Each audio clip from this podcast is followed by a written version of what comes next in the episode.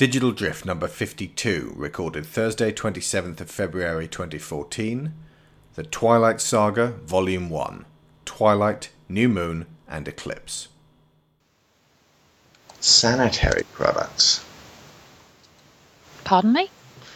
All Woman, extensive range of waste disposal and sanitary products and services available at times to suit your businesses. We are flexible in the provision of our services. That's what's showing in the Skype chat window instead of your face. Good God. Advertisement. Mmm. Highly inappropriate one as well. Oh, speaking of which, when I smelled that um, cinder toffee flavored coffee, I had an orgasm, a mouth orgasm. Should that be a nose orgasm? It was a nose and mouth, ear, nose, and throat orgasm. oh, God. Anyway. You're impossibly fast and strong. You gotta give me some answers. I'd rather hear your theories. I have considered radioactive spiders and kryptonite. It's all superhero stuff, right? What if I'm not the hero? What if I'm the bad guy? You know what you are. Your skin is pale white and ice cold. You don't go out into the sunlight. Say it out loud. Say it. Vampire. Are you afraid? No. This isn't real. This kind of stuff just doesn't exist. It does in my world. I just want to try one thing. Don't know how long I've waited for you. What is going on? Security guard at the mill got killed by some kind of animal. An animal. My family, we're different from others of our kind. You brought a snack. What, now he's coming after me? The hunt is his obsession. He's never gonna stop. I'd rather die than to stay away from you. He's got unparalleled senses, absolutely lethal. I'll do whatever it takes to make you safe again.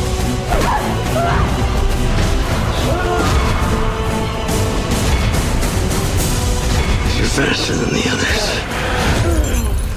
But not stronger. I'm strong enough to kill you. You are my life now.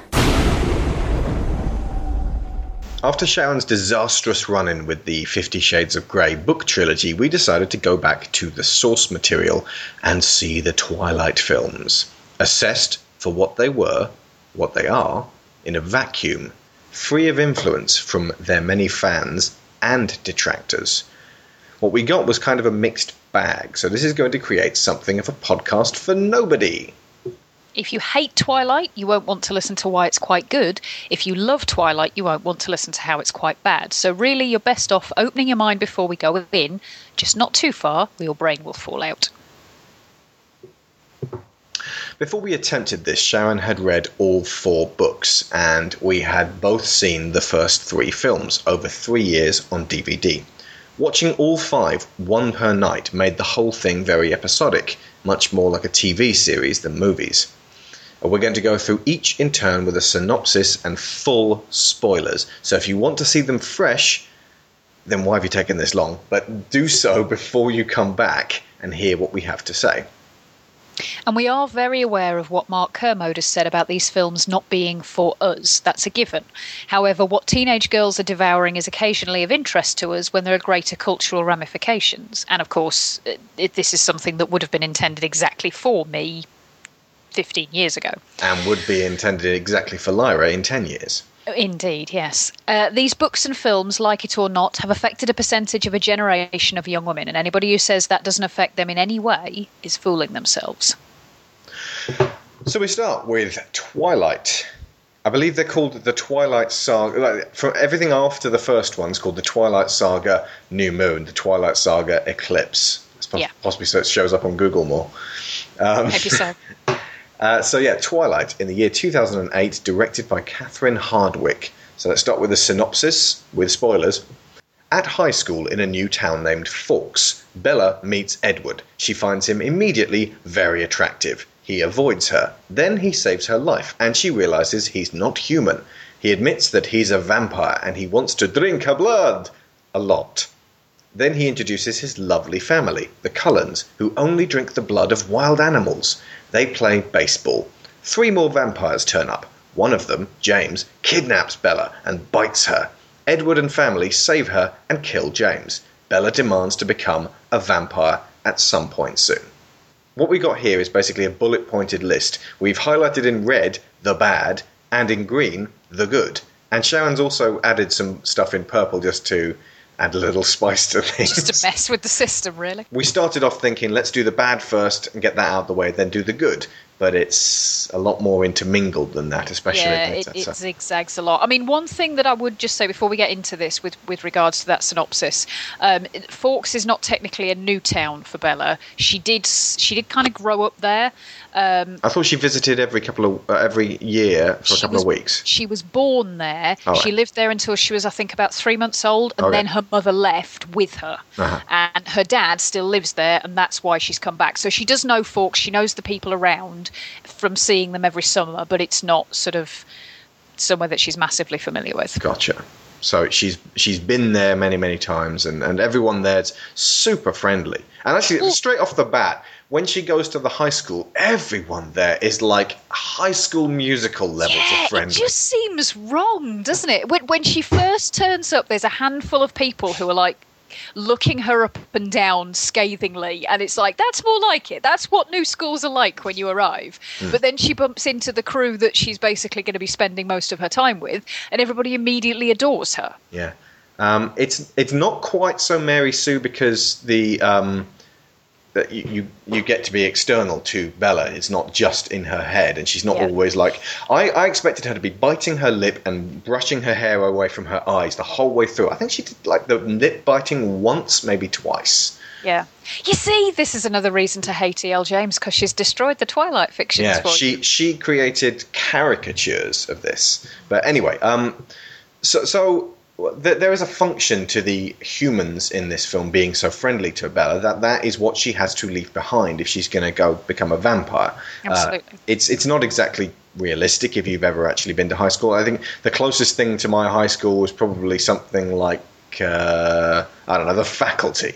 I don't think my high school was quite that bad. But the, the one of the advantages with the faculty is although all the main characters are obviously very attractive people, that's kind of downplayed in the sense that you know Josh Hartnett wears completely scrubby clothes that look terrible on him, and um, uh, oh god, my mind's gone blank. What's her name? Claire DuVall. Is it Claire DuVall?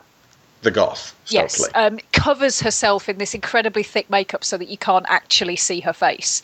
Um, and the the person who is supposed to be divinely gorgeous, namely Jordana Brewster, um, it, it it's obvious that she works very hard at looking that way. That much is made clear. Here, everybody is effortlessly attractive, and yeah, As time went on for me, high school became a bit more like Dazed and Confused, especially in my uh, uh, community college years. There was a lot of shotgun going on back then. but um, but yeah, it's it, it, high school wasn't exactly a pleasant place. So, I mean, but but Forks is shown to be like a little bit sunnier than England. It's this miserable shit ass place. it doesn't ever seem to be sunny. It's just it's like. Well, yeah, so it's, that's like it's I on say, the a little bit of sunnier than England. yeah, it's it's on the periphery of Seattle, isn't it? Or, or that's like it's the Seattle's Pacific the next Northwest country, so city. it's like um, Forks is a real place, so you can Yeah, look it up. as um, Catherine Hardwicke was uh, want to tell us repeatedly in the uh, commentary. Don't listen to the commentary with Catherine Hardwicke, Robert Pattinson, Oh, So and um, Kristen Stewart. Kristen Stewart. Here's the main reason why not. Robert Pattinson, throughout these movies, keeps his mouth mostly shut and smoulders, and he's sort of watchable. If you're a Twilight fans, I completely understand why they melted at his smouldering. However, when Robert Pattinson talks, he is a stupid fellow. He has this kind of oh, kind of uh, uh, mentality, and um, he says dumb things. And throughout the entire commentary, he kept sort of making feeble jokes, and it, it almost seemed like Hardwicke and Stewart were a little bit embarrassed. And it was like, "You, you're very pretty. Now you don't talk too much." And unfortunately, I knew that going in. I knew that Robert Pattinson was a bit of a div. So the whole way through, the entire series hangs on a barely realized character. And I'm not sure when we decided this, but at some point I think I just said, you know who should really have played Edward? And the age isn't right, but still, Ryan Gosling. I mean, dude is if if nothing else, the girls adore him, and uh, dude can smolder. Yes, he can. Drive. Oh yeah.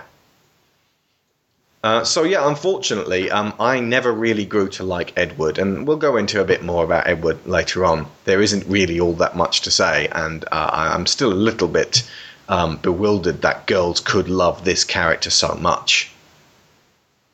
But yeah, anyway. I have things to say on that, but we'll come to that. Another down point on this is especially in this first one because it's all so uh, uneasy and um, uh, uh, overly dramatized. The teen romance that underpins nearly every scene in the first film is quite shallow because it's just sort of like meeting you, getting to know you. I am so super involved with you without even really knowing you. It's kind of like um, like deep, deep, deep attraction. Now for Edward, it's not so much that he's attracted to her. He he just he, he wants to drain her more than any other girl he's ever met, which is creepy, and I believe it's supposed to be. You would think, but I mean, it's it's not um, it's not a new setup. This is this is one of the things that kind of put me on the back foot with Twilight when I read the books in the first place. You know how I feel about traditional, in inverted commas, romances. Um, and this sort of you see this dazzling Prince Charming. Um, you wait for him to hint at how taken with you he is, and then just be patient and love will follow. It's it's incredibly boring. It's incredibly naive. It irritates the hell out of me, and. It, Hang on, are you saying Twilight is incredibly boring? I'm saying this particular romantic setup yes. this this template. The scenario. It, Exactly. it wasn't very engaging when, when it it, the first time appears in time. in every romance that it's ever appeared in, and there have been many, Mm. um, and inevitably, when I read stories like that, there is a point at which I realise that Prince Charming is, as per Shrek, a creepy dick. He sneaks into her room to watch her sleep. This is not a good thing. Gross. How can you be that stupid? No. You're a dork. You're psychotic. Eh, you want to do that interview I don't want to talk. Wednesday, Tuesday? Dude. You slapped a fish. You punched it. Why would you hit it? I wanted to make some seafood. That's so loserly. There's also a lot of heavy exposition as to the whole vampire thing in the middle. There's uh, Jacob turns up. He, he's her occasional childhood friend. Um, he's uh, dowdied down in this first one, and he's got long hair and he's a little bit awkward. He's nowhere near as buff and gorgeous as he is in, in the later films. Um, and he goes into some sort of like, you know, the legend tells of this legendary vampires whose kung fu magic skills were the stuff of legend Legend. and the feud between them and these uh, these wolves, and it's all just sort of a legend. He doesn't really go into the fact that it's um, true. Well, he Uh, doesn't know at that point. Of course, uh, yeah, he, he's just uh, telling her what he's been told. Edward, however, when she finds out he's like he's properly a vampire, then goes into this really long explanation series of things and, and sort of tries to push her away, but at the same time, she she's tenacious. And uh, yeah, that, that feels a little bit clumsy, and it, it all sort of just potters around until you actually get to meet the Cullens. the the type of vampire that Edward particularly is portrayed as. The the rest of the Cullens, not so much. There's a little bit of variation, um, but again, we'll we'll talk about them in a minute. Um, but it's kind of it's a weird one for me because I. Right, I have read a lot of vampire fiction, like a lot of vampire fiction, and this particular style of vampire, it is he kind of does and doesn't have the things that vampires are supposed to have. You you do have that sort of sex as monster thing or monster as sex metaphor um, that that you have in uh, like Bram Stoker's Dracula and, and stories that follow that kind of template. But Sex as monster who wants to have monstrous sex with you but mustn't let himself. well, th- this is this is the thing that that sex is this big scary thing that that poor innocent little victim girl can't possibly know about and and um, but desperately wants and therefore vampire is in a position to present her with that but it's all cloaked in teeth and capes so that we know that want it though she does it is frightening. And it is right that she is scared of it and wants to stay away from it and, and all the rest. And you can imagine how not enamored of that particular storyline I am. It's but- also it's an abstinence parable, isn't it? It's actually it's intentionally uh, written to to be a no, you must wait, no, you must wait. It kind of is, but it sort of morphs into abstinence porn at some point. Um, and, like and God, this abstinence is hard. I will say this: I have been reading a lot of fanfic recently, and if it's meant to promote abstinence, it's not working. Because what a lot of people have done is gone, I really like these characters, but what would be even better is if they shagged. so um, yeah, there you go. Um, but yeah, the, the other elements of, of this sort of uh, vampire being this scary adult world of, of uh, sex and mat- maturing and, and all that kind of thing, they're not really gone into. Um, and again, this is something that I, I know for a fact we're going to touch on as we go through the later films. There are things that should go with this story, and they don't. Example. They they've been excised. Example. Uh, well, for example, the immortality thing. Immortality is never really presented as being this great burden, which in every good immortal story, it is. You look at something like, okay, Highlander is, is the obvious one. Immortality sounds fantastic to an outsider, but those who actually experience it, it's a little less peachy. Absolutely. Um, and it, it's never really delved into in this as, as being sort of. I mean, you've got the element of Edward being basically bored and lonely because he hadn't met his soulmate yet. Well, now he has. Fantastic. So he had how many? 107 years without her, and he's now got eternity with her. What You're going to have to do a bit better than air blown through. Well, I, sorry, I, I thought we were going to go on to that when we get to the very end. yeah, but that's, still, that's uh, where the you you can't argue like. okay. All right, let me rephrase. Um, it's something which is never really explored in terms of what the prospect of immortality is to Edward, who already has it, and to Bella, who is asking for it. It's, you know, the the things that he brings in as arguments why she shouldn't become a vampire are all extremely uh, unreal. You know i mean the the argument that she won't be able to be with her family anymore well he's got a family. She will have a new family. That's you know yes all right there's she's got a a good relationship with her father, which she potentially won't have anymore. But then Edward does a pretty good job of pretending to be human. So chances are that at least for a while, Bella's going to be able to maintain those old relationships that supposedly becoming a vampire is going to wrench her away from.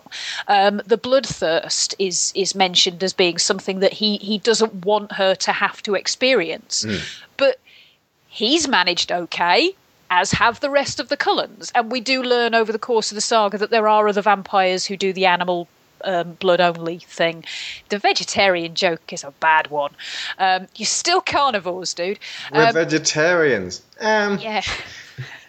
no, a deer is not a vegetable. you want me to draw not. you a picture? it really isn't. Um, Um, I- but you see what me- I mean. Let me stop you for a second. The the thirst is actually illustrated several times as being very very powerful. Specifically, I think it's the beginning of the next film when um, Bella cuts herself accidentally, and uh, one of the uh, Cullens, who's a, a, um, a relative newcomer to this vegetarianism deer only diet, goes ballistic. And he's just desperate to get across the room to her and, and drink her blood because just the smell of it is driving him insane. And um, this is like beyond alcoholic. This is like beyond crackhead. If an alcoholic walked into a bar and saw a glass of uh, whiskey on the bar and then ran at it like this, he'd get kicked out immediately. it, it's like it's beyond crackhead. It's th- there is nothing as addictive as what these guys are addicted to, and I don't really think anyone ever really puts that in context for Bella. well in this particular fi- in the first film all she really sees is is edward's take on this. And because his bloodthirst is all tied up in his desire for her it's almost like he's transmuted that need to drink blood into um Need I- to I have can't- her. Exactly. I can't possibly. I've managed for this long, and I've I've resisted, and I've avoided temptation, and I've been a good boy. So if I want her blood this much, that must mean she's my soulmate. Okay. And Um, that's no basis for a relationship, especially not one that's going to last forever. Let's focus on the because the rest of the list is actually after all the exposition. Once you meet the Cullens, Twilight number one isn't actually all that bad at all. It started to really kind of remind me of X Men, as in the first X Men, and then you know she sort of she she meets these uh, vampires, and most of them are actually pretty pleasant. There's the the the jock, what's his name? Emmett. Emmett. He's fun to be around. There's uh, uh, Alice, played by Ashley Greene, who's bubbly and pleasant and can see the future and is like, we're going to be sisters straight away. And she's just on the side of annoying, where it's like, actually, no, she's supposed to be a little bit annoying in how sunny she is, but she's not. That I mean, she's a nice antithesis to this brooding git that Edward is the whole way through. We're going to have such fun and get to be lifelong friends. Yeah. And uh, who else we got? Um, Peter Facinelli as uh, Carlisle. He's the he's the dad. He's he's he's. he- imagine Bill Pullman, but a vampire. He's he's great. I really like him actually. I really like Carlisle as a character. In He has ethics, and it's obvious. He you never does, really get to hear from him that much, people. but he, he's upright and virtuous, and he's a doctor, and he wants to try and save people's lives. He has he's the one who encourages them all to eat deer instead of people, and um, he's kind of like Professor X, only less charismatic. I'm guessing he had to overcome his bloodthirst in order that he could continue being a doctor. Yeah. Yes, of course. Because otherwise you're cutting people open and you're like. Well, indeed. Mm. never drink. Wine. Wide. I've got to say, um, Bram Stoker's Dracula, I think I mentioned this before, is a work of comedy genius and must be seen, especially if you like Twilight. Um, or especially if you hate Twilight. Either way, it's a special. Uh, who else we got? Elizabeth Reaser is um, is Carlisle's wife, Esme, the least vampirish of all of them. She's very mumsy, uh, very gentle, very kind, very given. There's nothing vampirish about her at all. It's only when she's like leaping about the place or chucking werewolves around, they're like, oh yeah, she's also a vampire. I forgot that. Um, so yeah, it, it, they're a pleasant family. Not too cloyingly awful. Now, if you've watched It's All About the Mormons, the South Park episode, you will notice that there is a kind of parallel that can be drawn with a very insular, very friendly Mormon family that Stephenie Meyer would have grown up with, and these guys. So, fair enough. That's eh, there is, and this will go on. There is something kind of reclusive, kind of culty about them, but it's it manages in the film to be ever so slightly off the shade of uh, repressive and scary. Put it like this: the Jedi in the Star Wars prequels are a fuck ton scarier than the Cullens. Mm. I think, in essence, what stops them from falling onto the wrong side of creepy Mm. and culty is that they don't try to prevent Bella Mm. from having relationships. Yeah, they treat her like an adult. And yeah, exactly. And in fact, I mean, this is I, I refuse to go through this entire podcast comparing it to the Fifty Shades of Grey, but this is something that I do have to mention. Um, the the very distinct difference between um, Edward and um, Christian Grey is in this. Uh, Bella having relationships with other people. Because in Fifty Shades, Anna does not, or the relationships that she has with other people are all extremely minor and always in the context of her relationship with Christian. What I found most interesting about um, about Twilight, once you, we'd got past that first maybe quarter, maybe third, where the relationship with Edward was the, was centre stage and was constantly kind of being forced to make this non-existent magnetism between Robert Pattinson and Christian Stewart appear. Um, Oh no, no, there is magnetism there. They they do sell that. Just I don't find Edward particularly compelling as a character, or Robert Pattinson particularly charismatic as an actor. maybe the fact that I find neither of those either means that I don't really see much in terms of connection between them. At least not in this first It, one. it does. worked like fuck for everyone else, though. All the Twilight fans were like, "Oh my god, this is so good." that is very true. So clearly, it works on some level. Yeah. Um, maybe I was just resisting it a little bit too hard because I mean, and I, I did say this to you before. One of the reasons that, That I was a natural always reaction as a grown-up. well, not, not just from that perspective, but I mean, one of the reasons that I never liked Titanic for years and years and years was because I would watch it and think they really want me to respond to this relationship and, And they I really won't want me to, to cry. I'm not going to cry. And I, you know, it's like I don't like feeling like my emotions are being very deliberately manipulated. And it's working. That's the frustrating part. Is that I I do have a response to it, and I squash it down because I don't like feeling that that's being dragged out of me by somebody else's say so. Interesting. He did it again in Avatar, and you were fine with that. You went outside and touched a tree, yes, I did. That's very true. Um, and some boys sniggered at you, and you did, went, "I'll fucking got kill you, you bastard." Um, although I didn't kill them, which was very restrained of me. Um, but um, yeah, would- maybe I'm I'm growing as a person and, and feeling more comfortable with having my emotions tweaked by marketers. Um, but um, But as long as you're aware of it when you, when when it's happening, indeed, but to get back to my original kind of point, like when you're watching the uh, the Star Trek, uh, the, the the first new Star Trek film, you're like, wow, they really are pushing all the buttons, ticking off a giant list of things that people know about Star Trek. But it's great fun. Maybe it's just needing to feel that there is some semblance of authenticity in it. Hmm. Anyway, I tend not to try to demand that of everything because yeah, nothing- you will inevitably it be can't all be. Cameron Crowe. No, that's true. Um, but uh, Bella's relationship with Charlie and Oh yeah, uh, Billy um, Burke is Charlie. Is, is he is, he's constantly great. paternal and likable and and uh, slightly sympathetic as well. baffled by yeah, everything that's going on. he he is not ever clued in on the whole vampire thing. It's not till the fifth film where anybody tells him, "Oh, dude, there's some." There's some crazy goings on in Forks you didn't know about, and your daughter's heavily involved. He's just, you know, looking out for what's best for her. And actually, speaking of what's best for her, what you said about uh, Edward not being as uh, possessive as, say, Christian Grey, he constantly, throughout all of these films, seems to want what's best for her and her survival and, and continued existence and happiness. So, to his credit, he thinks about her more than he thinks about him. A lot more. I think, and it is a while since I've read the books, but I personally think that this that side of him comes through a lot more prominently in the films than it did in the books. Because I remember when I was reading the books, I was thinking he is quite creepy and possessive and not very pleasant. Right.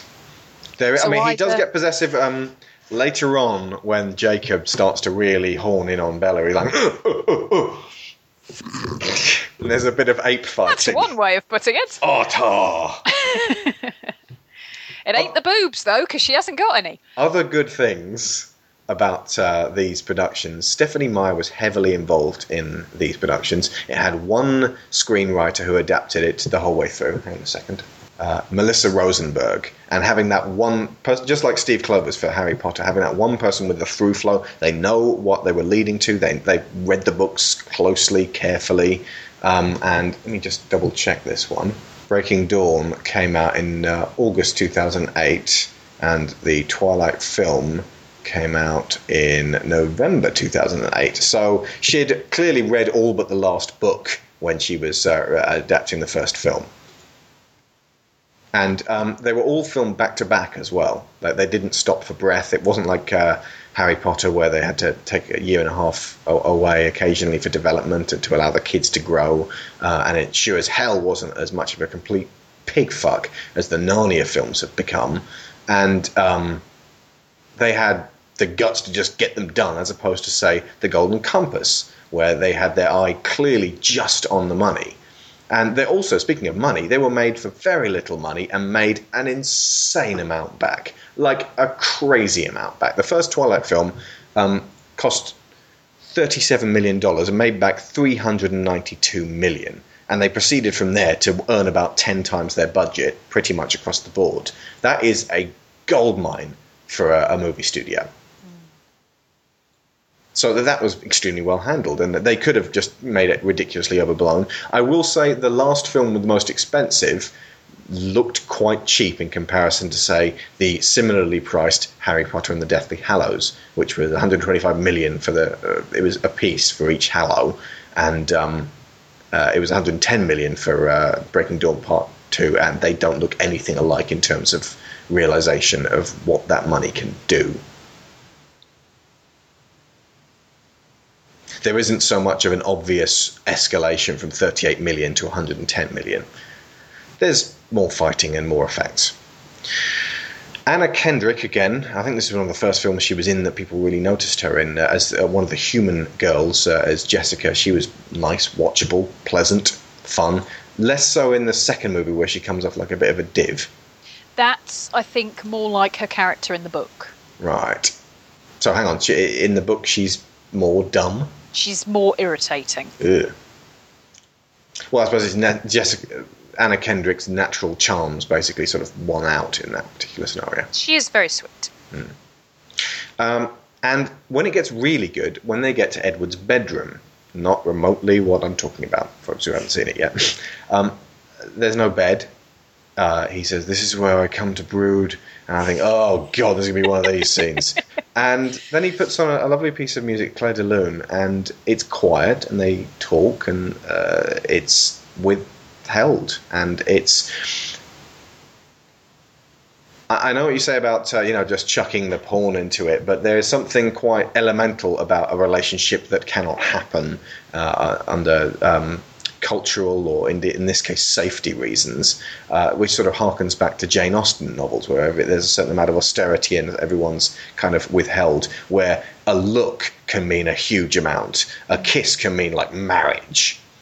So, and also, if you if you look at it in pure terms of, of how old Bella is and how old Edward is supposed to be, yeah, Bella, Bella's seventeen. He yeah, Bella's 17. He's they're, like they're both. I think they're both supposed to be about 17. But it, at that age, the process of getting to know somebody through the things that they surround them with, through themselves with, through their music, through their, their books, things like that, that's something that is quite fundamental to that type of relationship at that stage of your life um, and your your room is your personal space at that age, and you're letting somebody who is essentially a stranger into that personal space and sharing with them who you are, and it's it's kind of almost like it, it's got a feeling to it of that first exploratory sex scene that you might get with an older um, romance. Does that make sense? Yeah, the film accelerates at this point. They go to have a fun, innocuous baseball game with mutant powers, and they're sort of running around the track and at extreme speed, like Roadrunner. And um, they have to play in thunderstorms so that everybody will think that when they hit the ball, it's um, thunder because it's so loud. Really, is that part of the book? That's part of the film. Do you not ah. remember? She says to him, "I see now why you have to play. You have to wait for a storm to play." Yeah. I see why you have to play in thunderstorms because you look totally badass.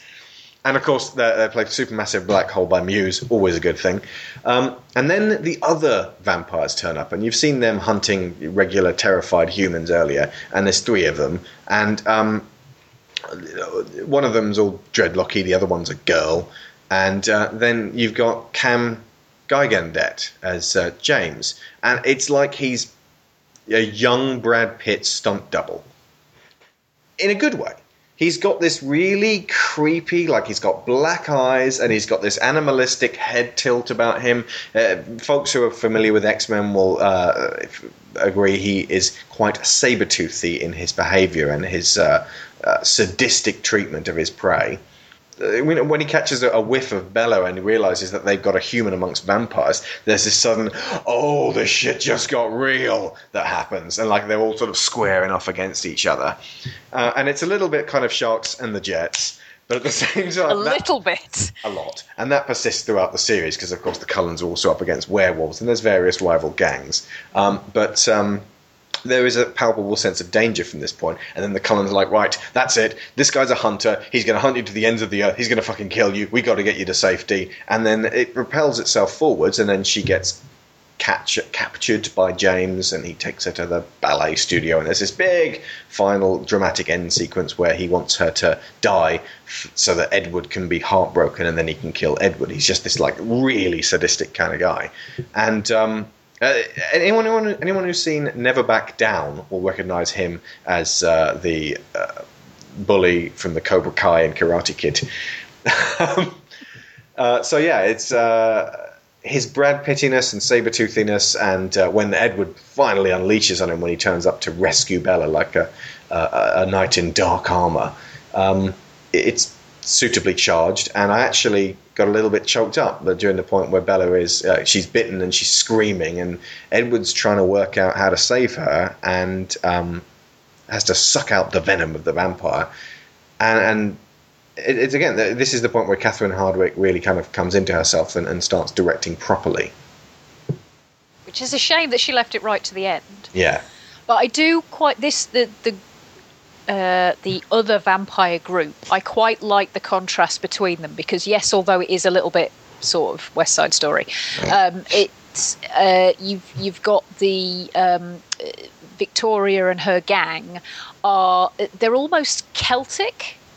If that makes sense, Victoria has this sort of very long mane of, of curly red hair, and she wears what looks like a lion fur or something around her shoulders all the time, um, and um, and that was sort of the impression that I got of them was that they were sort of very very old and part of kind of a warrior sect or something like that. And then you've got the Cullens who regardless of, of what point in history they've all come from, and there is something very sort of late Victorian to early 20s about all of them. Oh, there's a bit of a flashback when Jacob's talking about the Cullens meeting the werewolves Cold for the first ones. time. Oh my god, the cold yes. ones. And they're dressed like they're out fox hunting. It's the least practical clothes for hunting deer on foot I've ever seen. They look like a bunch of Until twits playing the croquet. Oh, until tally the ho! last film when Bella goes after the deer in a blue cocktail dress. And no That's the shoes. most impractical dr- uh, outfit for hunting deer. But anyway,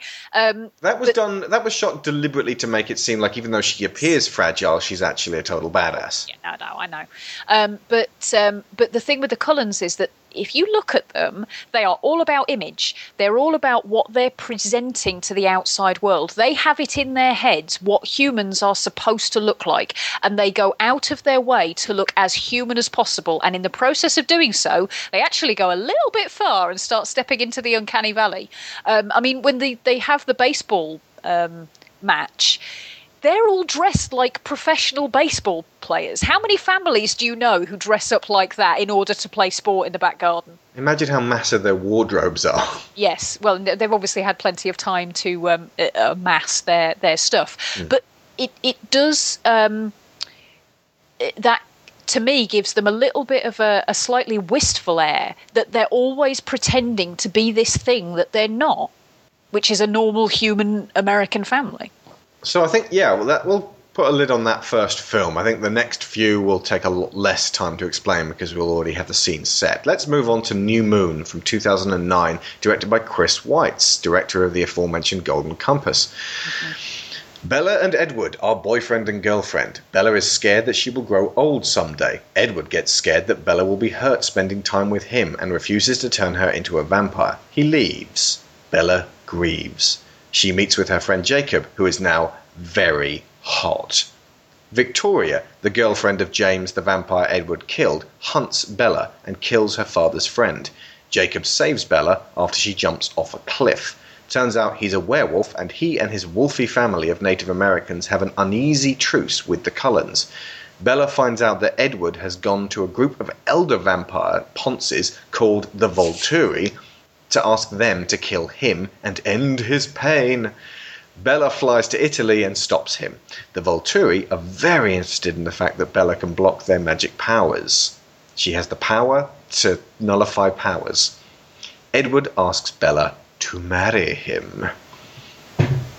Hmm. Okay. A lot of understatement in that synopsis. Yeah, th- this one's very dramatic. It's very intense, isn't Very it? I mean, you, you say Bella grieves. Bella does not grieve. Bella is plunged into a full scale, many months long depression. Yeah, she's paralyzed in a chair for for a wonderful. Um, what is, is it? A tracking shot? It just goes round and round Yeah, the room, and the, and and the seasons change. That's right. Yeah, I, it is.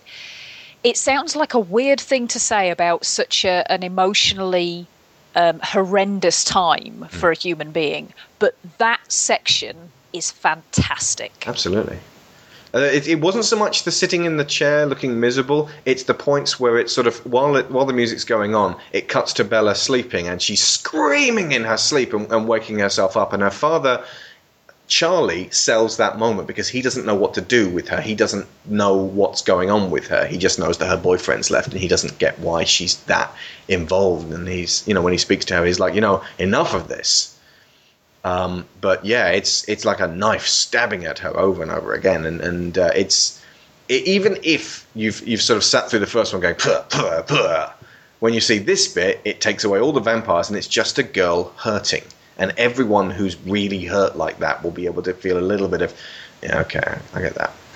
Well, it does. It does get across, um, and and essentially, if you take away all the supernatural elements, one of the things that this uh, series of stories does actually really well is um, the intensity of adolescent emotion and the uh, again looking back on it with total 35 year old cynicism the hormonal burn that hits you at around that age and literally just needs to latch on to something. And if it if it manages to latch on to somebody who appears to reciprocate the intensity of those feelings it can be strong enough to make you think this is a relationship for all time. And very occasionally it is but that the magnitude of what you feel at that age is really hard to replicate once you've passed out of that that sort of um, phase of, of everything being so intense and being so huge. And part of it is probably because it's it's probably the first time you felt anything like that. Um, but the the whole thing about um, if when they look at, at sort of the, the brain chemicals and the the um, neural patterns of people who are in love in in the you know in love in capital letters romance boom fireworks etc etc and the the patterns of people who are experiencing um, kind of mental uh, instability they are very similar. Because it's just so chaotic and you feel so much all the time.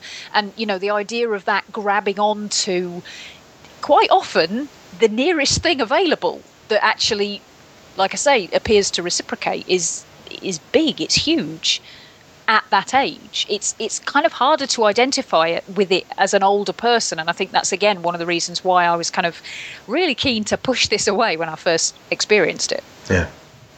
Um, this film, I can't remember which film it was, but one of them started really making me think about um, the idea that maybe the antithesis of love is not hate, that it's not like a straight line with love at one end and hate at the other, and one is the opposite of the other. I began to think maybe it's actually two straight lines. At the end of one is love, at the end of that same one is obsession. The idea being, if you love somebody truly and utterly, you will let them go for their own good. If you're obsessed with them truly and utterly, you will never let them go, even if it's for their own good. So it's it's it's kind of like a clock face with love at the top and obsession just slightly like at uh, 11:59, but you can't go left. You can only go all the way round clockwise to obsession. i think there's You can't be obsessed about somebody and then suddenly love them, unless you're the Phantom of the Opera. Well, uh, I don't know. It depends, but there's there's elements of, of sort of this is where uh, hate and resentment start to come into it as well because you've. But that's hang on. what- Before we carry on, the other line is you got hate at one end, and you've got not giving a fuck at the other end. Oh, the idea being that yeah. if you're throwing all your energy into hating this person, it's actually a little bit closer to obsession. But if you take away all that energy just completely, you don't give a fuck. Absolutely. Well, the, the true opposite of all of these incredibly intense emotions is apathy. Is is you know not as you say not giving a fuck about this person or, or their um, their role in your life. Um, but the the whole sort of you know love edging into obsession thing that this is where you start to get elements of, of maybe being angry at that person because you can't control them to make them do what you want them to do and they may not um, they may not um, return the love that you supposedly feel for them. And rather than looking at it in terms of, well, all right, maybe I'm just not the one to make them happy, that then becomes, no, I will make you love me and you will stay with me and you, you know, Yeah. you will choose me. Somebody who's good with art programs and understands these concepts that we're laying down, draw us like a. uh, a table or a circle or something that represents this. Give us a graph or something. You don't need a graph for that. What you want for that Is a pie chart. chart.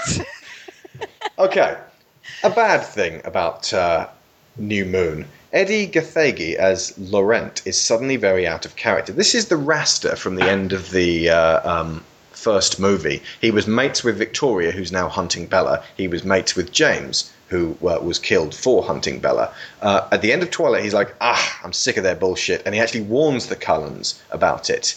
And then when they meet him again, when Bella meets him again, he's like, "Oh, Victoria's coming for you, and I'm going to kill you myself." And it's like, "Wait a second, you said you didn't give a fuck anymore." So it's just uh, one of the annoying things about the whole series is because it's always from Bella's point of view. Shit is happening which she is not party to, and it, it- some of it you get to see in um, specifically in Eclipse. You get to see stuff that Bella really has no idea about, and whenever it cuts to Volturi on their own, but they're a bunch of prats. Um, but I. I wanted to know more about Victoria, and unfortunately, when she speaks, it's not all that fascinating. But in this second one, Victoria never says a word.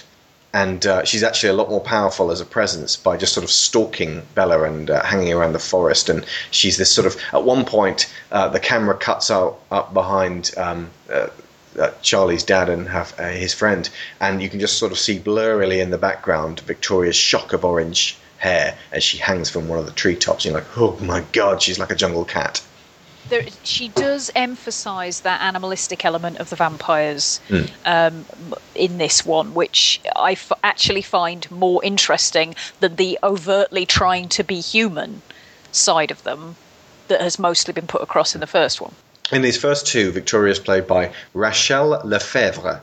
Um, and there was a scheduling conflict for Eclipse, and she was had to do something called Barney's story or something for ten days. And they said, "Right, you're out." And it's like, "Well, wait a second, I can probably nope, you're out. We've got Bryce Dallas Howard." And uh, some fans protested and tried to get her back in the film, but it was too late, and they'd already filmed it. And it was like, whoa! And it almost seemed like they were trying to keep everyone in line and uh, look, you know, we can replace you. Don't even think about doing a um, what's it, Crispin Glover on us and, and try and hold out for some money. There were a few of them, a few of the Cullens who were a bit sort of, uh, hey, Bella and Edward and Jacob are getting paid enormous sums of money and we're not. Ugh. And they were basically told, look, this is the deal. Put up or shut up or we'll we'll write you out of this story uh, and recast easily, and no one will be able to do shit because the, the people they really care about, uh, uh, Bella, Edward, and Jacob. On the upside, Edward's potential suicide is complicated. There's no dramatic walking out to greet the sunrise for him. Uh, he's um, how does that actually take place? Let's do that in a bit. Actually, that's near the end. Sure. I suppose you could probably. I, I've I've highlighted in, in the in the good side of things. Taylor Lautner is supremely hot as Jacob. Do you want to field this one because this is his film to shine? Um, yes. Yes, he is. Um, I suppose. Do, do I technically have to declare bias at this point? You can if you want. Yeah. You and Team Jacob. I've got to admit, Jacob turned me into a total horn dog. It was actually a little bit depressing. Yes, exactly. Having noted on the IMDb that Taylor Lautner was born in 1992, I thought, okay, that's fine. I'm going to hell. I can deal with that. A special hell. The special hell. Um, Special hell. yeah, Man, Christina Hendricks would have been good in this film. she Carry would. on. Possibly as Victoria. I was going to say, yeah. Um. So yeah. Ah, oh god, this is really hard. He I has a really nice straight. chest. He's He has got a really nice beautiful white teeth. He's got Um, sculpted black hair. he's always in the rain. He's, Okay, he's really uh, worked out. A lot of it kind of feeds into um uh, to my opinions on how the relationship between the three of them progresses at this point, um, because like a lot of people my age, male and female, and, and all of the permutations in between, uh, my perspective on kind of adolescent relationships and how they go has been kind of shaped by John Hughes movies. Which is not a bad thing. It's not a bad thing. Dude knew his teenagers. He did indeed. He did indeed. But this, what builds between uh, Bella and Jacob in, in this film, and because basically after Edward disappears and Bella has her whole um, depressed thing, she realizes that um, if, if she puts An herself in understatement right there. well, exactly. Um, she realizes that if she puts herself in dangerous situations, she gets Edward's. She sees visions of Edward, basically. Yeah, so gets she goes on a bike ride with a rapist. say yeah um, she gets his voice in her head saying you know you you have to take care of yourself You- you're not i don't want you to to come to harm but because that's the only way she He's a can little bit Christian Grey there. well see i don't think that's him because the the whole point of this is that um, he couldn't read her thoughts. So it seems a little bit incongruous that all of a sudden he can project himself into her mind. I think that's her. Yeah. But That her would stand to self, her sense of self-preservation is coming out as Edward's voice. So she's putting herself in deliberately dangerous situations so that she can see him. Well, she Um, he never actually saves her. In fact, No. uh, he, he he finds he believes that she's dead at one point and and Yeah. didn't do a damn thing to stop it. So it's not him. No, um, but there's there's a point at which she she jumps off a cliff, not as a suicide thing. She's seen some of the, the local guys um, cliff diving, and she thinks, "Aha, that looks dangerous. I'll give that a go and see if it gives me another vision of Edward." And um, obviously, not being really built for cliff diving, um, she ends up getting into difficulties, and Jacob ends up saving her. And because they've had this he's been the friend who was there for her when Edward disappeared, and it's it's obvious in the first bit that there's something growing between them, at least on Jacob's side, and Bella seems to kind of reciprocate and kind of not, and she's still all hung up on Edward. But the point at which this kind of really clicked for me that I was never going to appreciate the fact that she was going to end up with Edward is that there are two particular uh, John Hughes movies that I respond to in very different ways. I am probably one of the only teenage girls ever who really didn't like the way Pretty in Pink ended. Right now, okay, statute of limitations on John Hughes movies being well and truly over. If you haven't seen them already, then tough. Um, but Pretty in Pink, Molly Ringwald is basically put in the position of having to choose sort of it's not really a choice but um, she she has two options she has ducky who has been her friend forever and adores her and it, you know is always there for her and listens to her and uh, and all the rest of it and then she has I can't even remember his name. Andrew McCarthy, Blaine, yes, thank you. Um, who is sort of the Prince. Described on the front cover as a pretty cool guy. Yeah, indeed. And it's it, it's not that I have anything against Andrew McCarthy. I loved Andrew McCarthy. In in most of his other roles, I thought he was absolutely fantastic. But you loved John, Jon Cryer more because he was no, outcast. No, no, no, it's it. Well, that that was kind of part of it. But basically, this idea that if you meet, if you see somebody across a crowded room, right, and and gender is irrelevant at this point. If you see somebody and you think, my God, that person is perfect. All I want in life is to be with them. They are my ideal. That poor sod has nowhere to go but down. so to speak. right? Well, indeed.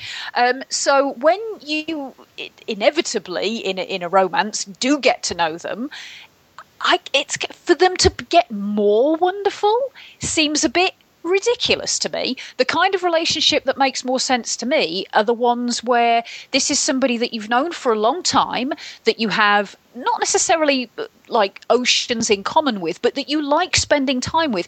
If you're if you're with somebody and being with them makes you feel calm and makes you feel like you can be yourself and relaxed and happy and just that you are enjoying what's happening just being in their company that's the person that you grab and hang on to and don't let go of the person who makes you feel all confused and jumbled up and, and but they're so devastatingly wonderful and, and i can't They're so mean to me. yeah.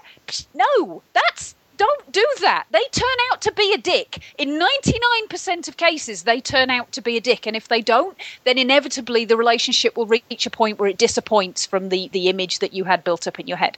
So in Pretty in Pink, Molly Ringwald ends up with Blaine, and poor Ducky has to go and just, you know, be a nerd somewhere off on his own. Um, Is that the end you? Got to go and be a nerd somewhere on your own.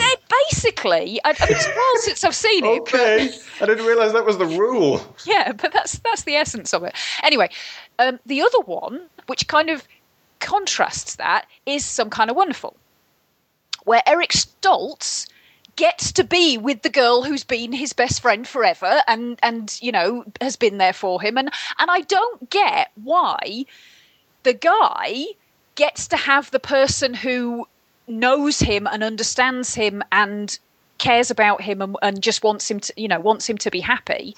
And the girl has to end up with dickhead prince charming.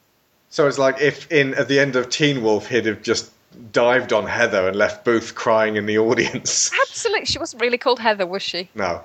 Dude, he's got Heather. Yeah, I can't remember what her actual name was, but yes, th- all the films that that I ever really responded to in terms of relationships were the ones where it was like you've you know you've been my friend for so long I didn't realize that what I felt for you was actually more than that and you can be damn sure that when Lyra reaches an age where I'm giving her any kind of relationship advice, which may well never happen. But if it does, it will be. If there is somebody that you are really close to and they seem to understand you, go with that. Don't be looking for the the idealized stranger who you know you project all of these fantasy romances onto and can't possibly meet them. And to me, that's what Edward always was this fantasy Prince Charming who is inevitably going to disappoint. And Jacob was the friend that she'd known since she was knee high to a grasshopper, and all of a sudden had got immensely hot while nobody was looking.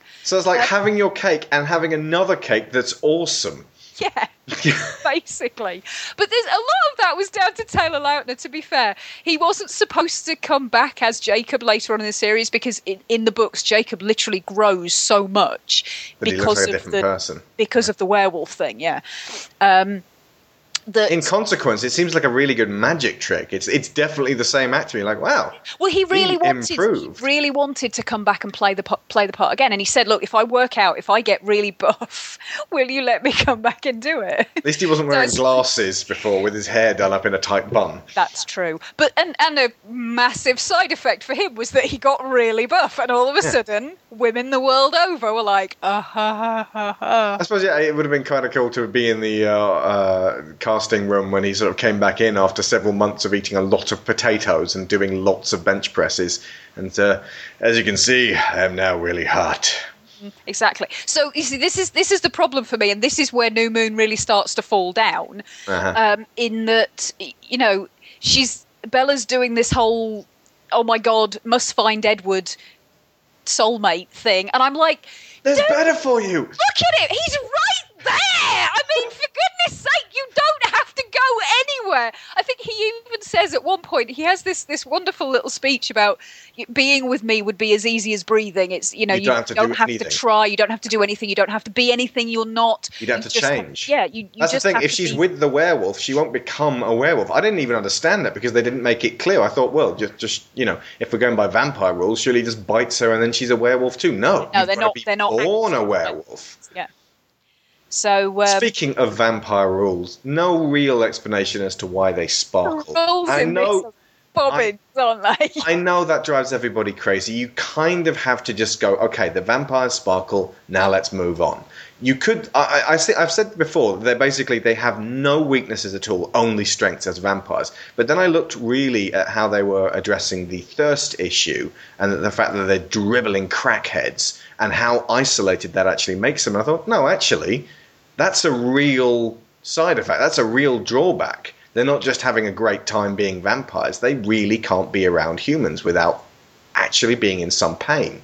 So that's their drawback. But then you look at how that's presented in the different groups of vampires, Hmm. and it, it all depends. It's all relative on how their outlook on life is. Because, yes, that's terrible for the Cullens. And yes, they have to keep themselves away from humans when they're hungry because they, they don't want to mess up the, the relationships and the lives that they've got. But you look at the Volturi, who fully embrace that side of themselves. Yeah, but they're they don't awful give a crap. They don't need humans to be around. And, well, yeah. They're characters exactly. that you want to be off the screen as soon as possible so they Yes. can stop poncing up the place. because they're just these and again they are the epitome of this sort of if you imagine the vampire the masquerade type vampires Hmm. only without the politics which is the only interesting bit of vampire the masquerade or um, anne rice's vampire chronicles I can't believe we've taken nearly an hour to mention uh, Anne Rice. Yeah, but- so much the of these books. Chronicles without the sex, which is the only interesting bit of, of Anne Rice's Vampire Chronicles. Um, and you've well, and, and the history, but that's by You the way. love Anne Rice's Vampire Chronicles. You read them religiously as a teenager. Yes, I know, but the vampires themselves hmm. are very dull. They. If are. you've seen Interview with the Vampire, folks, remember Antonio Banderas as Armand? Him and all his Ponzi friends. Yes. Those are the Volturi. Yes, they are, and they're they're. They decide who and how, who becomes a vampire and how that, those vampires behave. They're dictators, basically. Uh, I'm not good looking. I was just kidding. Yeah, I am. So yeah, there's a bunch of, of, of stupid rules, and you kind of got to go, oh, okay, right, that's all the whole vampire thing. Now let's move on. And uh, unfortunately, the rules about werewolves are sort of mumbled halfway through gritted teeth during a scene where Jacob's staring at Bella, one of the many, many scenes. Um, and uh, and so it's it's less clear. And there was a bit. Of, I I got to the end of the film and uh, uh, the film series, and I won't spoil exactly what it was, but I was like, oh well, this will be the case. And you went, no, this this is not the case. And I was, well, when did they explain that? And they never really seem to. But yeah, I, don't- I don't want to spoil the last film. We'll get, get to that when we get to that. But I um, don't think they were writing these films for people who were not already fans of the book. I think that's what it comes down to.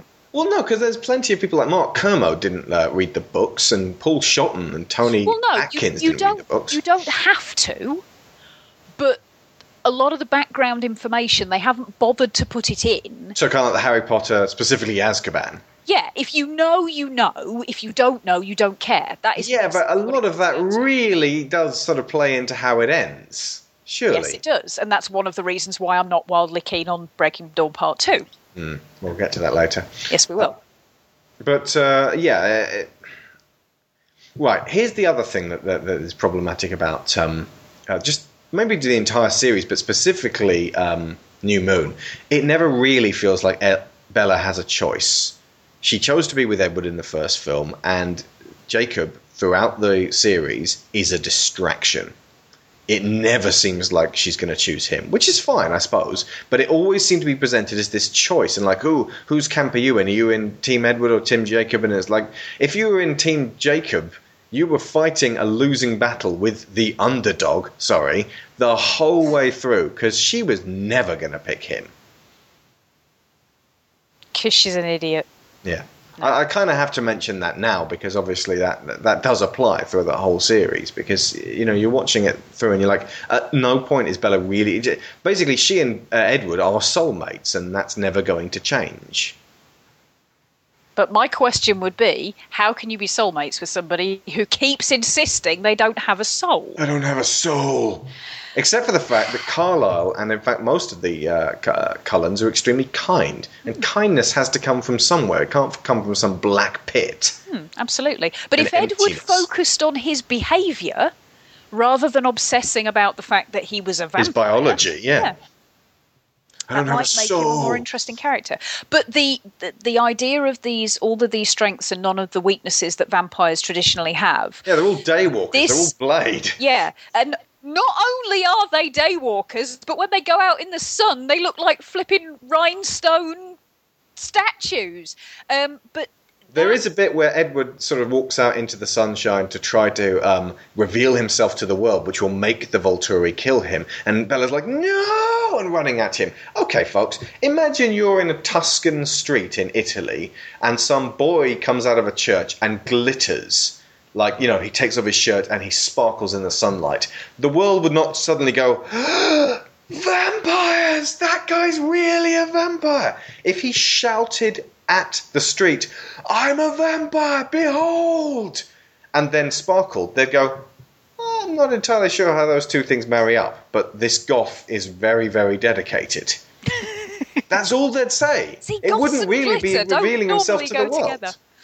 But I mean, even if he was just pretending to be uh, what we consider to be a vampire, if he's not going to explode in the sunlight, but if he comes out in, say, at night to a bunch of, um, you know, watching people in the street and goes, I'm a vampire, they would go, that goth's really, really into it. But they would never. You're not really coming out. You're not really revealing yourself to the world. I suppose you could leap into the air and then come back down again and go, huh? How did I do that? Huh? Because I'm a vampire. and nobody in this world seems to be at all familiar with the fictional vampire lore and mythology. But yeah, all no, the stuff Bella goes and looks up is, is like proper ancient mythology stuff. The cold ones. No, Yes. they've never seen a vampire movie. Although uh, she does have in the first film this sort of like uh, a, a weird fantasy about this sort of very scratchy '80s looking Phantom of the Opera style, and Edward kissing her on a silken bed, and it's like, ooh, is that supposed to be hilarious? I think it is. I think it is, yeah. Yeah, I think that is deliberately supposed to be Yeah. amusing. But then the the point at which um, at, the tail end of the film, Edward's got to the stage of, of wanting to die because he thinks that Bella is dead. Um, and this is the point at which, in again, many of the vampire fictions that I have consumed in the course of my life, um, the extremely uh, miserable vampire hero walks out into the sunrise. And that's his death. That's, you know, there's this, it's usually portrayed as sort of this huge choice thing that he embraces the light, and in doing so, that is his last action. Um, and um, uh, he, Edward can't do that. He he doesn't have that option. That's why he ends up with the Volturi, basically wanting them to rip him to shreds because that's the only way vampires can die in this. For non-fans, by the way, that's how you kill a vampire. They're basically made of porcelain, and you rip their heads off and their arms, and then you burn the bits of them. yeah. Uh-huh. I suppose that, that, that compounds the idea that they're hollow and don't have souls. Yeah, I suppose so. And they do when you uh, when there's fights going on later on as well. You can see that when they get hit particularly hard, their skin kind of cracks and and crazes as like you say, like porcelain being smashed, and it heals again very quickly if they haven't actually had their heads broken off. But Yeah. yeah, Speaking of the Volturi, we get Michael Sheen here. Now, folks may remember Michael Sheen from the Underworld films, where he was actually, in comparison to this, relatively restrained. Um, I think his name's Lucian in, in the Underworld films. Now, I will say, I hate the Underworld films. They're awful. But Michael Sheen in this is utterly mental, and he's like rolling his eyes and like doing a really eccentric performance. Like, I suppose he's a bit like a comedy version of Gary Oldman in um, uh, Dracula. yeah, but really over the top. The voice is the is the main thing. Yeah, He's so high pitched on. he looks like. Rik Mayall. He does. And the Uh, fact that one of his brothers looks like Neil. Neil really doesn't Ones. hurt that particular analogy. Oh, guys, one of the Cullens has come. They really like bringing me down. and uh, yeah, you also meet uh, Dakota Fanning in this, and she's this really horrible. Um, uh, she has like she can do Crucio, basically, Yeah. and um, yeah, she's she's basically the, the image of Armand as written in the books uh, of the uh, um, the Anne Rice ones. Yes, like 'cause he a, is- a he is much younger. a beautiful golden child who's incredibly sadistic. That's right. Although the other brother, um, who's played by chap who plays Grindelwald in um, the Harry Potter Yeah. films, um, he looks like Armand was supposed to look Yeah. in my head. So yeah, just an enormous bunch of bunch of ponces. They sort it out. Ella, Bella goes home with uh, Edward, and uh, Jacob broods and goes, "Well, you know, I'll love you until your heart stops beating, and then That's won't. that's a bit later, isn't it? Because they, the they leave they leave the stand the Volturi leave the standing instruction that now that Bella knows about them, knows about the vampires, she's got to be a vampire." they have to basically either turn her or kill her. Yeah. And if they don't, then the Volturi will come and either turn her or kill her. but most. Yeah, Most they also want her because of her powers of uh, blocking stuff, and it's again, it's very X Men. It's like you know the uh, the, the the the Hellfire Club, completely Yes. the Hellfire Club, bunch of Indeed. ponces. Anyway, um, But the without other, Emma Frost cracking wise in the corner. Yeah. The other really good um, uh, bit in uh, New Moon is uh, a Thom Yorke number, uh, Hearing Damage, which takes place earlier in the film when Victoria's tear assing around the forest. And um, it's, it's guided by the music and it's set to this really sort of thumping piece that I'm going to play for you guys right now. But um, it's really moody and it's really sort of excellently shot and, uh, you know, one of my favorite bits of the uh, series. I think the music in this whole saga is a huge part of um, creating that feeling of everything being emotion led. Um, because ultimately, it's all quite modern apart from the odd piece of Debussy and, and things like that, but it's they really capture that sort of deep, brooding, adolescent intensity type music. Yeah. Um, that I mean, They even like finished the first film with Linkin Park. I was just about to say you got Muse, you got Linkin Park, you know that that kind of new metal, uh, emotion rock thing um, that I have no word for because my knowledge of musical genres is terrible. Um, if it had been done in the 80s, it would have been all new romantic. yes, yes, it would. It totally would. There would have been so much Duran Duran in there, it would hurt. Nice. So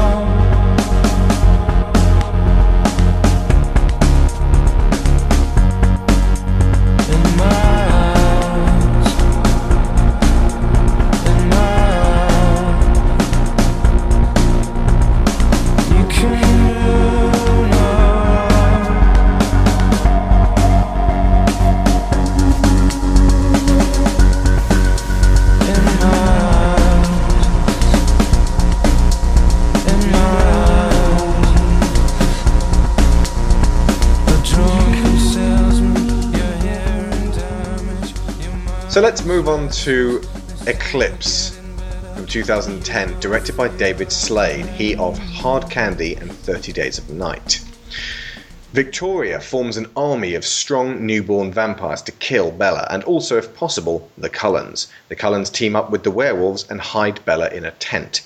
Jacob makes a clumsy move for her, and when it's clear she'll choose Edward over him, he runs off. There's a big fight with vampires and werewolves. The good guys win. Victoria and her army are killed. And that's it. This is actually my favourite of the series. It it's not really much actually happens. It doesn't develop the story all that much. It's kind of just a reprise of the themes of the. It technically didn't even really have to happen. They could technically have jumped straight to Breaking Dawn Part One. There's, I mean, they could basically have cleared up some of this just by killing Victoria in the second one. And having Bella say, "Really, Jacob? No." Uh, but it's my favorite, and um, when it comes down to it, uh, it's because each film is a different type of film. The first one is a, uh, uh, a teen romance. The second is a teen romance melodrama because it's it's it's led a lot by a sense of loss rather than discovery. Uh, this third one is a fantasy, well, a fantasy sci-fi with slight horror overtones as well. Um, hence them getting David Slade. And uh, the um, next one, uh, Breaking Dawn Part One, is a uh, kind of a family drama.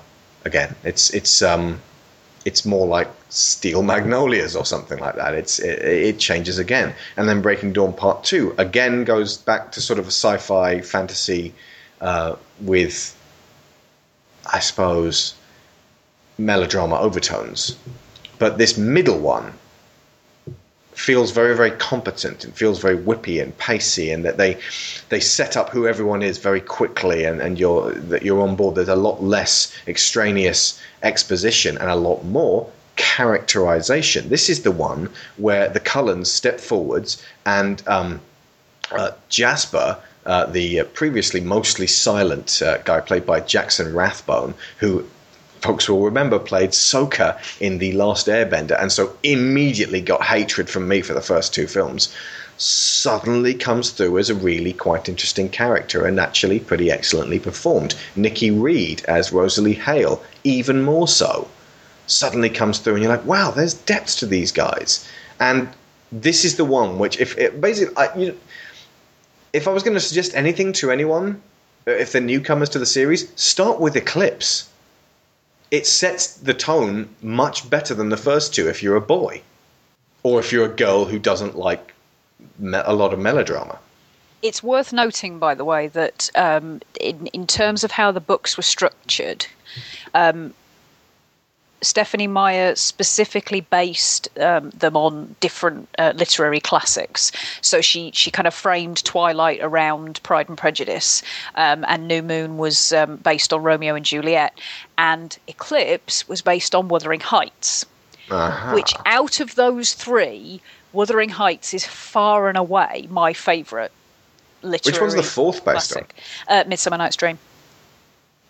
Oh, I can see that. Yeah. Okay.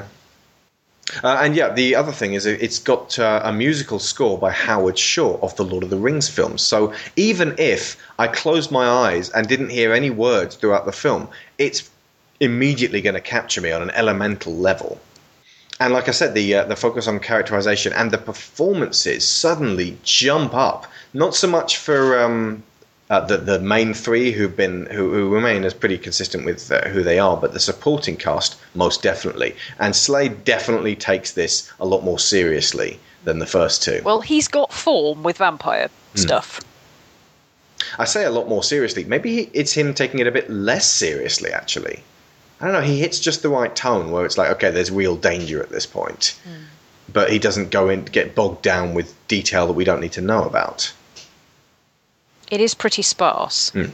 Also, it's the only film in the series with consistently decent action sequences. Now, this is obviously kind of a lavish thing to say, but there is many points throughout the other four films where I was going, ooh, because there's just bits that look really awful, and it's it's like, well, this is this film Twilight, the original Twilight, thirty eight million dollars. I suppose they had a pretty low budget, but it's like TV movie levels of running about the place, and the werewolves aren't fully realized. And Stephenie Meyer did a uh, commentary on this third one, and actually comes through as, as quite professional, and she pointed out that she quite likes that how they realized werewolves in this with human eyes rather than these sort of animal ones, and it um, it makes them seem more um, palpable. And the werewolves themselves are absolutely fucking mahoosive, and they seem kind of like, like extremely dynamic dire wolves. If you're big fans of Game of Thrones, the the effects on the wolves are great in this one. Yeah. And then, of course, there's the tent scene. Sharon, you want to describe what happens here? the tent scene. right, okay. You may have to excuse me if my voice cracks at any point. Um, basically, in some kind of really roundabout, pointless narrative contrivance that exists solely to get Bella, Edward, and Jacob in a small space away from everybody else. They're hiding That's all Bella, it exists for. who, by the way, is Bella is very much a flag in this Oh, film. she totally the is. newborns want her, the Cullens want to protect her, the Yeah, werewolves are wolves thinking about it either her, way. and- yeah, yeah. And She's- when the wolves, are, this is while while the wolves and the new are preparing to fight the, and sorry, this is while the wolves and the Cullens are preparing to fight the newborns. And I think I actually, when we first saw it, turned off the soundtrack and put on "Frankie Goes to Hollywood" when two tribes go to war, and it worked really well. It synced up when the actual fighting broke out. It did, yeah. But Uh, but, but yeah, carry on, the- yeah, they're- they're so, off in a so tent This, this fight is is about to kick off, and um, the deal is that they have to keep Bella away from um, the the area so that the Volturi won't realise that she's still human and blah blah blah. So Edward goes with her, and um, and then but there's something like they have to to get her up to this tent that's halfway up a mountain she can't walk because victoria will smell her trail and know that that's where she's gone and so and then they go but um, and she'll smell Edward if Edward takes her, but Jacob can carry her, and then all she'll be able to smell is Wolf, um, and so that's that's the idea. And so Jacob, uh, in his big manly muscles, gets to carry Bella up this mountain. Well, good for him. and so they all end up in this tent. And Um, Bella's freezing because, of course, um, Edward is cold. Yes, he is. and so it didn't no occur to heat. him that a snowy mountain was probably not the best place to take refuge, and he can't do anything about the fact didn't that bring Bella any is freezing to death. So she's lying there in this sleeping bag, like Parker and mittens up to the eyeballs, but still really shivering really badly. And then suddenly they realise that one of the side effects of Jacob being a werewolf is that his body temperature is very high compared to normal humans. Which makes him extremely hot. Yes. Like he walks around on this freezing mountain without a shirt. Without a he, he goes most places without a shirt these days, primarily because right when the guys who turn into wolves turn into wolves, They all their out their clothes fall off instantly. Instantly. Never in these films do you see them turn back from wolves into humans because they'd be running around buck naked, and we can't possibly have that. Um, so yeah, so so the basically Jacob comes into the tent in order to keep Bella warm, which gives rise to one of the most awesome lines in a film ever. Let's face it, I am hotter than you. He's got you there. Uh, a, it's, it's a nice rejoinder because uh, Edward himself says earlier, doesn't he have a shirt? Yeah, he owns no shirts at this Yeah. point. This Um, is kind of a dry. It's like a a bit more of a sort of an outsider's take on the Twilight Saga. You know, Yes. Slade was brought in, he did his thing, then he left. Yeah. And, and it's basically like right okay so so basically all of these characters exist to do is to sit in a small space and create immense Tension. unresolved sexual tension Yes. uh, which which will never be Let the slash fic resolved. commence. oh and it did um so um so yeah there's that. So yeah so he, jacob ends up in the sleeping bag with bella trying to keep her warm and she falls asleep which is just seriously? That's the situation you find yourself in and you fall asleep? My sympathy for this girl is rapidly disappearing out the window. Um But she properly snuggles. She's like, mmm, this is really good.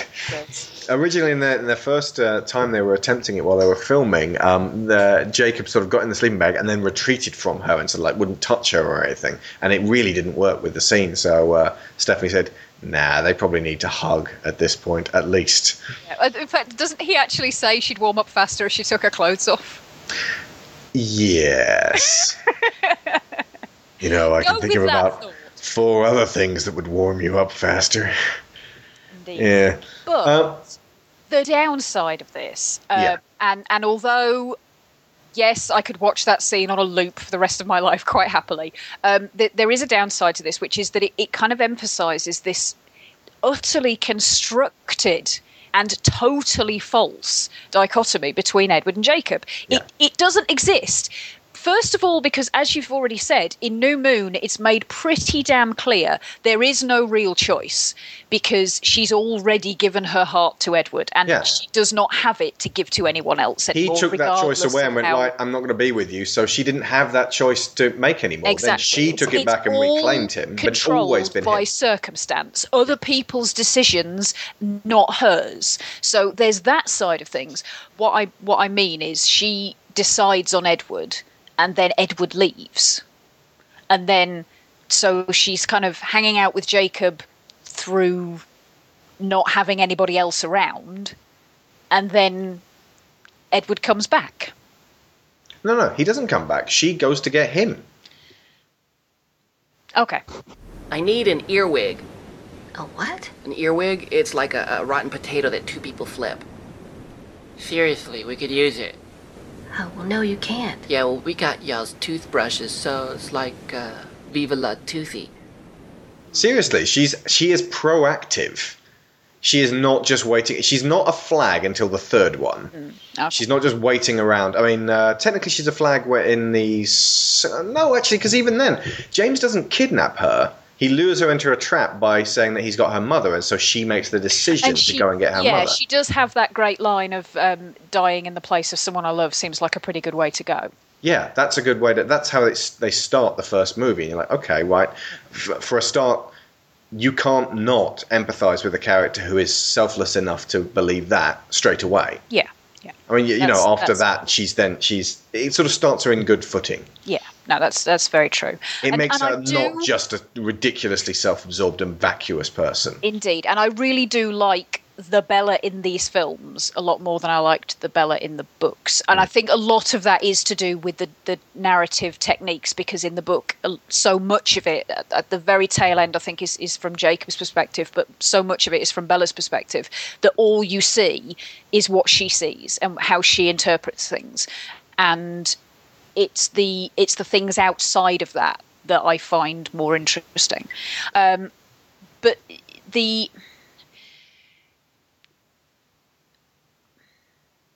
the artificiality of the difference between Edward and Jacob is is kind of what I'm talking about at this point. That you've got Edward set up as this sort of very Victorian gentleman, and you know because he's said so, and you kind of get a few examples where they try to kiss and he has to pull back and he can't control himself. I And want you so much. I'm about to drain like her neck and all the rest of it. Um, but but it, he's you know he has all these incredibly animalistic urges. It's just that he keeps them all under this very refined control and and sort of all under the surface. Jacob has all of these incredibly animalistic urges, but he wears them all on his sleeves, or at least he would if he had any sleeves, which of course he doesn't because he wears a shirt all the time. But uh, the point Instantly. being, there's there's not really she's not it kind of makes this idea of blokes are all animals sort of. You just have to decide which version of the animal you're more comfortable with. I don't know it just it feels a bit wrong hmm. Only on an intellectual level though. And again this is where the whole you know emotional and other strings being pulled by people who clearly know what they're doing. It, you kind of go with it in in the moment of the film. It, it feels it works. But then my brain kicks in and goes but it shouldn't The werewolves and the Cullens have been training to fight these newborns, who are we are told are going to be super strong, super badasses, and they're you know they're, they're like ten times stronger than regular vampires because they you know when you're first made into a vampire, you have this natural survival instinct which makes you super strong. Um, so they they do all these practice runs, and then they're teaching the werewolves how to take down newborn vampires, and it's it's quite uneasy in the way they're they're training, but at the same time you get to see some pretty awesome vampire action.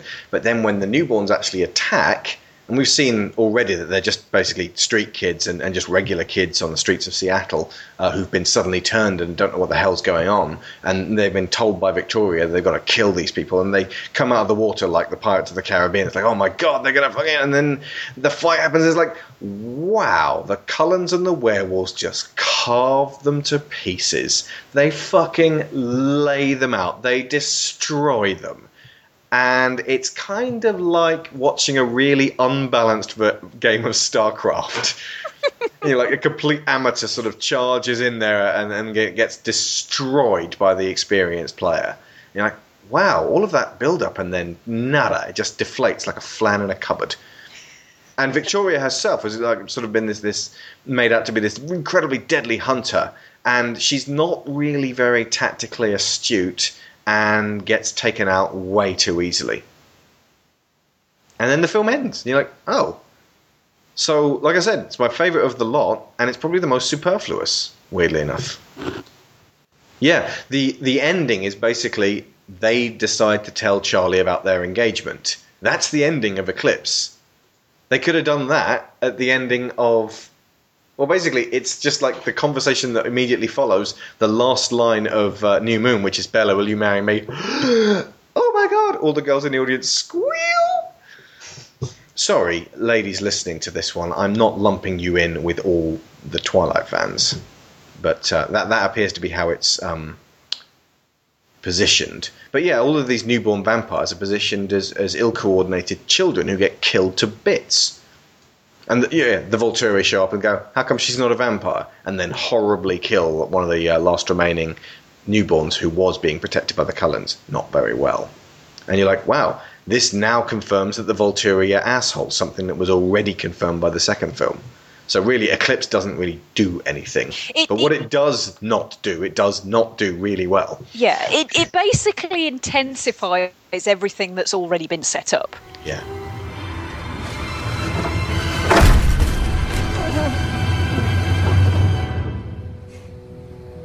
I was a little theatrical back then.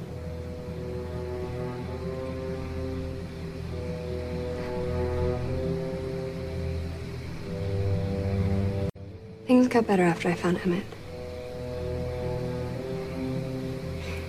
But we'll always be this. Frozen. Never moving forward. That's what I miss the most possibilities. Sitting on a front porch somewhere, Emmett gray haired by my side, surrounded by our grandchildren, their laughter. I understand that that's what you want.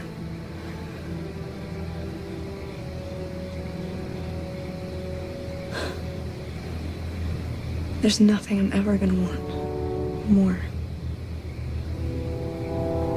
Edward. You're wrong again. After you've been changed, there's one thing you'll want more. One thing you'll kill for. Blood.